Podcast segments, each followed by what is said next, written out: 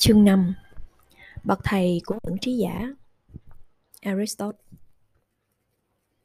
Tất cả mọi người từ bản năng luôn khao khát được hiểu biết. Aristotle nói, bạn có thể đã gặp những người như vậy, luôn ham thích được học hỏi nhiều hơn nữa. Cũng có thể bạn đã từng gặp những người biết mọi thứ, những người đã đánh mất tính tò mò mà Aristotle luôn coi trọng. Quan điểm đầy hy vọng của Aristotle là con người sẽ nỗ lực tìm kiếm kiến thức về cơ bản về bản thân mình và thế giới. Chúng ta biết rằng, thật không may, không phải lúc nào câu chuyện cũng diễn ra như vậy. Aristotle dành cả cuộc đời để học và dạy. Ông sinh năm 384 trước công nguyên tại Starira, Thares, ngày nay là Kakitiki ở Hy Lạp. Ông là con của một thầy thuốc nhưng từ năm lên 10 tuổi, ông được coi sóc và dạy dỗ bởi một người giám hộ tên là Rosinus. Năm 17 tuổi, Aristotle đến Athens để học tại học viện nổi tiếng của Plato. Ông ở đó trong 20 năm, mặc dù cách tiếp cận thế giới tự nhiên của Aristotle hoàn toàn khác với cách của Plato.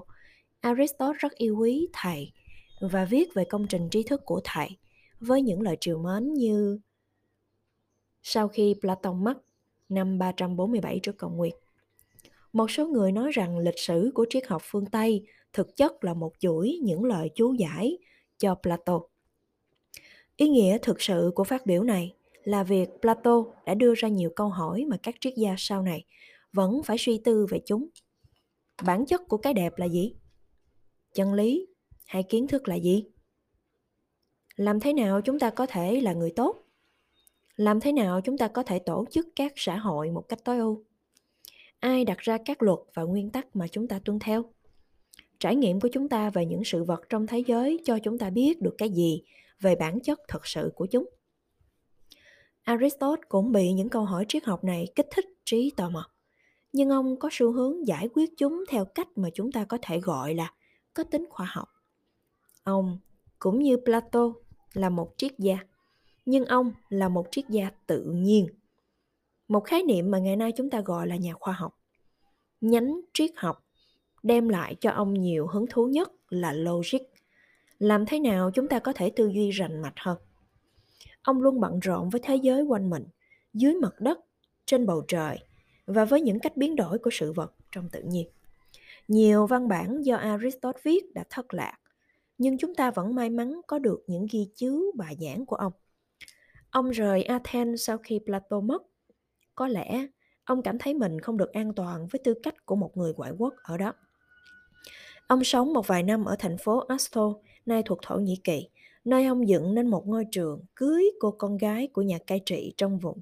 Và sau khi vợ ông mất, sống với một cô gái nô lệ và có một cô và có với cô một đứa con trai, Nicomachos. Chính tại đây Aristotle bắt đầu nghiên cứu sinh học và sau này ông tiếp tục nghiên cứu khi ở trên đảo Lesbos năm 343 trước công nguyên. Aristotle nhận một công việc rất quan trọng. Thầy riêng của Alexander Đại Đế ở Macedonia, nay là quốc gia độc lập nằm ở phía bắc Hy Lạp. Ông hy vọng có thể biến người học trò này thành một nhà cai trị nhanh nhạy về triết học. Ông không thành công, nhưng Alexander trở thành một người cai trị phần lớn thế giới được biết đến tại thời điểm đó, bao gồm cả Athens, nên Aristotle có thể an toàn quay trở lại thành phố này. Thay vì quay trở lại học viện của Plato, Aristotle thành lập một ngôi trường mới nằm ngay bên ngoài Athens. Nó có một lối đi công cộng gọi là Peripathos trong tiếng Hy Lạp. Vì vậy, những người theo trường phái Aristotle được gọi là những người peripatetic hay những người di chuyển liên tục.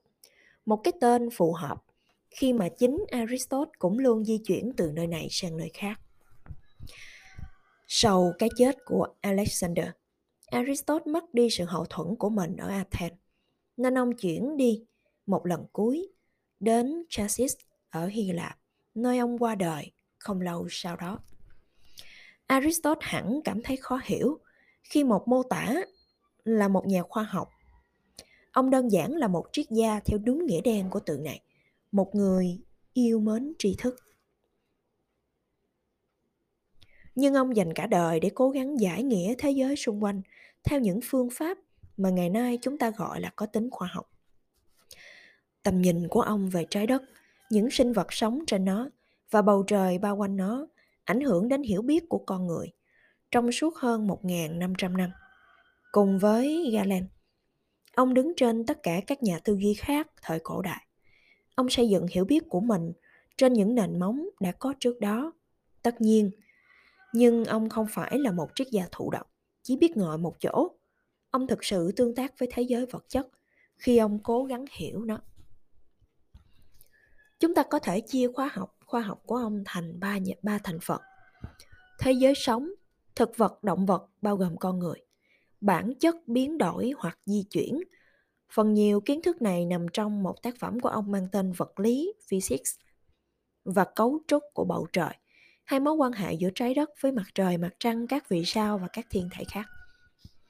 Aristotle dành nhiều thời gian nghiên cứu cách thức thực vật, động vật hình thành và vận động. Ông muốn biết chúng phát triển như thế nào trước khi được đẻ ra, nở ra hoặc nảy mầm, sau đó chúng sinh trưởng như thế nào. Ông không có kính hiển vi, nhưng thị lực của ông rõ ràng rất tốt. Ông mô tả xuất xuất sắc việc con gà con lớn lên trong trứng ra sao. Sau một ổ trứng được đẻ ra, ông tách mở một quả mỗi ngày. Dấu hiệu đầu tiên của sự sống mà ông nhìn thấy là một vết máu nhỏ xíu đập phập phòng ở vị trí mà sau này sẽ trở thành tim của gà con. Điều này khiến ông tin rằng tim là bộ phận chủ chốt của động vật.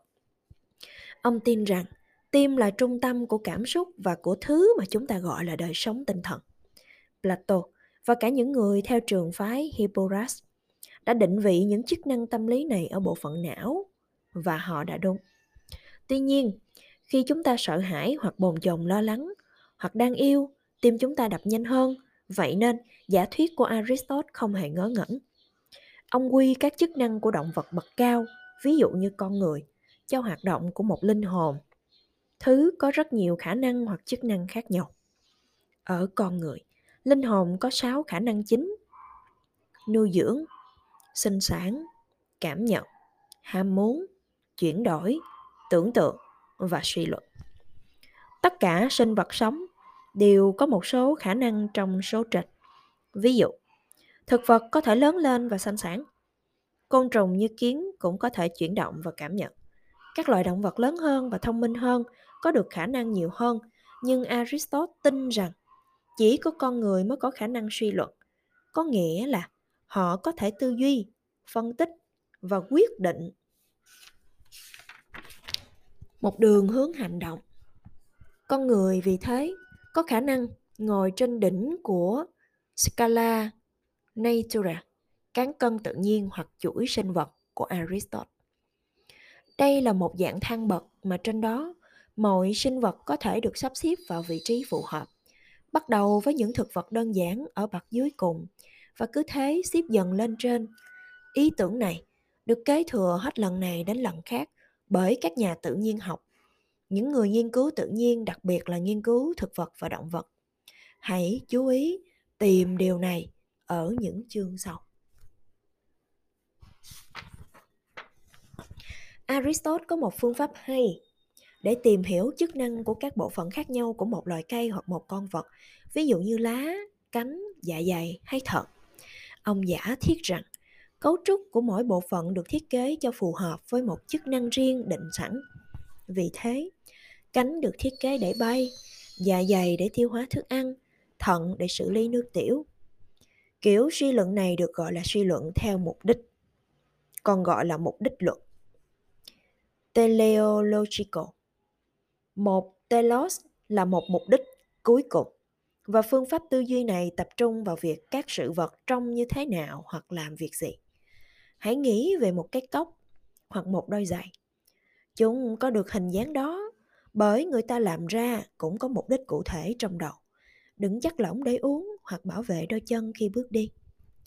Suy luận theo mục đích sẽ xuất hiện phần sau của cuốn sách này. Không chỉ trong việc giải thích tại sao cỏ cây, động vật có những bộ phận như chúng đang có, mà còn trong cả thế giới vật lý rộng lớn hơn. Cây cỏ nảy mầm và động vật được sinh ra, chúng lớn lên rồi chết đi. Một mùa đến, đi theo chu kỳ. Nếu bạn thả một thứ gì đó, nó sẽ rơi xuống mặt đất. Aristotle muốn giải thích tất cả những thay đổi như vậy. Hai ý tưởng quan trọng của ông là tiềm năng và thực tại. Các thầy cô giáo và bố mẹ có thể bảo bạn cố gắng phát huy hết tiềm năng. Điều này thường đồng nghĩa với việc giành được điểm cao có thể trong một bài thi hoặc chạy nhanh nhất có thể trong một cuộc đua. Đây cũng là một phần tư tưởng của aristotle, nhưng ông nhìn thấy một loại tiềm năng khác trong sự vật. Trong mắt ông một chồng gạch có tiềm năng trở thành một ngôi nhà. Một tảng đá có tiềm năng trở thành một bức tượng. Xây dựng và điêu khắc thay đổi những vật vô tri vô giác từ một loại tiềm năng thành một loại vật hoàn chỉnh hay thực tại. Thực tại là một điểm kết thúc của tiềm năng. Khi những thứ có tiềm năng tìm được trạng thái tự nhiên của chúng ví dụ khi các vật rơi xuống như các quả táo rơi từ một cây, cây táo aristotle cho rằng chúng tìm kiếm trạng thái tự nhiên của chúng ở đây là trạng thái nằm trên mặt đất. Một quả táo sẽ không tự nhiên mọc cánh và bay, vì nó và mọi vật khác trên thế giới của chúng ta đều tìm đến mặt đất, và một quả táo bay sẽ rất không tự nhiên. Quả táo đã rơi đó, có thể tiếp tục biến đổi, nó sẽ thối rữa nếu không ai nhặt nó lên và ăn. Vì đó cũng là một phần trong vòng lặp lại phát triển rồi phân hủy của một quả táo. Nhưng chỉ bằng việc rơi xuống đất, nó đã đạt được một thực tại. Thậm chí, những con chim cũng trở về với mặt đất khi sải cánh, sau khi sải cánh trên bầu trời. Nếu trong nghỉ ngơi tự nhiên của vạn vật là mặt đất vững chãi, vậy mặt trăng, mặt trời và các hành tinh khác và các vì sao khác thì sao? Chúng ta có thể ở trên đó như một quả táo lủng lẳng trên cành cây hoặc một tảng đá trên vên ở gờ núi, nhưng chúng ta không bao giờ rơi và va chạm với trái đất. Cũng là điều tốt. Câu trả lời của aristotle rất đơn giản. Từ mặt trăng mà đi xuống trái đất, thay đổi luôn diễn ra. Đây là vì thế giới được tạo thành từ bốn nguyên tố, lửa, không khí, đất, nước, và đặc tính của chúng, lửa nóng khô, không khí nóng ẩm, đất lạnh khô nước lạnh ấm. Như ở nơi xa mặt trời, mặt trăng, mọi vật được tạo ra từ một nguyên tố thứ năm bất biến, gọi là quintessence, yếu tố thứ năm. Thiên thể chuyển động vĩnh viễn theo quỹ đạo hình tròn hoàn hảo. Vũ trụ của aristotle có không gian hữu hạn, nhưng thời gian thì vô hạn. Mặt trời, mặt trăng và các vì sao suốt muôn đời vẫn di chuyển quanh trái đất thứ lơ lửng ở trung tâm của tất cả những thiên thể kia. Ở đây, có một nghịch lý đáng yêu, vì trái đất, trung tâm của vũ trụ là chính là nơi duy nhất trong vũ trụ mà những biến đổi và suy vong có thể diễn ra. Điều gì là nguyên nhân cho tất cả những chuyển động xung quanh trái đất và các thiên thể ngay từ đầu? Aristotle luôn bận tâm đến căn nguyên. Ông xây dựng một quy trình để cố gắng giải thích những căn nguyên bằng cách chia chúng thành bốn loại bốn loại căn nguyên này được gọi là căn nguyên vật chất, thể thức hiệu quả và tối hậu. Ông nghĩ rằng hoạt động của con người cũng như những gì xảy ra trong thế giới đều có thể phân tách và hiểu theo cách này. Hãy nghĩ về việc tạc tượng từ một tảng đá. Chính tảng đá là căn nguyên vật chất, vật liệu mà có từ đó tảng đá được hình thành. Người tạc tượng sắp xếp mọi thứ theo một cách thức nhất định, có thể thức để bức tượng hình thành căn nguyên hiệu quả là hoạt động đục đẽo vào đá để tạo thành. Căn nguyên tối hậu là ý tưởng mà nhà điêu khắc có trong đầu, chính là hình dạng, chẳng hạn như một con chó hoặc một con ngựa, cũng là kế hoạch ban đầu toàn bộ hành động. Khoa học đã luôn đi tìm các căn nguyên. Các nhà khoa học muốn biết điều gì xảy ra và tại sao. Điều gì khiến cho một tế bào bắt đầu phân chia không ngừng, dẫn đến ung thư phát triển trong cơ thể người? Điều gì khiến lá chuyển sang màu nâu, vàng, đỏ vào mùa thu trong khi chúng có màu xanh suốt mùa hè? Tại sao bánh mì nở ra khi bạn cho men vào? Những câu hỏi này cùng nhiều câu hỏi tương tự có thể được trả lời theo nhiều căn nguyên khác nhau. Đôi khi, câu trả lời rất đơn giản, đôi khi lại rất phức tạp. Trong hầu hết các trường hợp các nhà khoa học đi tìm cái mà aristotle gọi là căn nguyên hiệu quả. Nhưng căn nguyên vật chất và thể thức cũng quan trọng. Những căn nguyên tối hậu này lại làm nảy sinh một nhóm các vấn đề khác. Trong các thí nghiệm khoa học ngày nay, các nhà khoa học thỏa mãn với việc giải thích quy trình hơn là đi tìm bất cứ lời giải thích nào lớn hơn hay những căn nguyên tối hậu những thứ liên quan đến tôn giáo hoặc triết học nhiều hơn.